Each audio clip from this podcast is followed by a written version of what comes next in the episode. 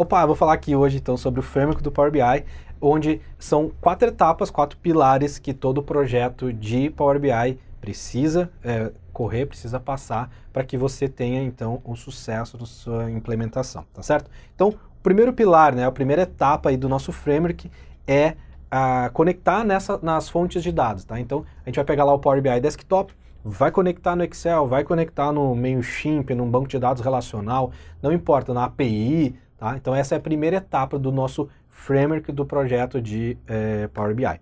Depois disso, a gente vai fazer a limpeza e transformação dos dados, ou seja, eu vou pegar ó, essa fonte que eu conectei, vou trocar o, o maiúsculo para minúsculo, vou tirar espaços em branco, vou criar novas colunas, vou tirar colunas, vou unificar tabelas, de uma tabela eu faço duas, de duas eu faço uma, ou vou fazer a limpeza e transformação desses dados lá no Power Query, ok?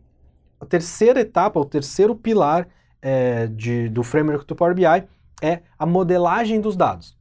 É nessa fase que a gente vai fazer a criação de um modelo é, Star Schema, por exemplo, dentro é, da, da, da, aba lá de dados do Power BI Desktop, por exemplo, ou um modelo de entidade de relacionamento, um ER, né? ou simplesmente um tabelão. Então é aqui que a gente faz a modelagem dos dados, seja ela é, dimensional, ER ou nenhuma, tá? Simplesmente um tabelão também é uma modelagem, porque eles, os dados estão desnormalizados, certo? E a quarta parte, né, a quarta etapa do framework é a visualização desses dados. É nesse momento que a gente vai criar o, as visualizações, os relatórios, os dashboards.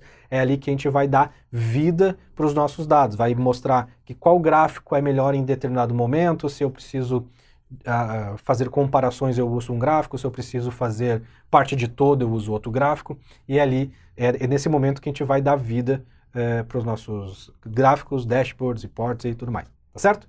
E a partir daí a gente publica isso no Power BI Service ou usa local na máquina, mas geralmente a gente pega isso aí, publica no Power BI Service lá na nuvem para que a gente possa então acessar da web e do mobile. Mas isso aí é assunto para a próxima aula, tá certo? Vou deixar aqui, uh, na, aqui em algum lugar dessa aula aqui os meus relatórios no Power BI para você fazer o download e ver como tudo isso funciona, tá bom? Até daqui a pouco, até a próxima aula.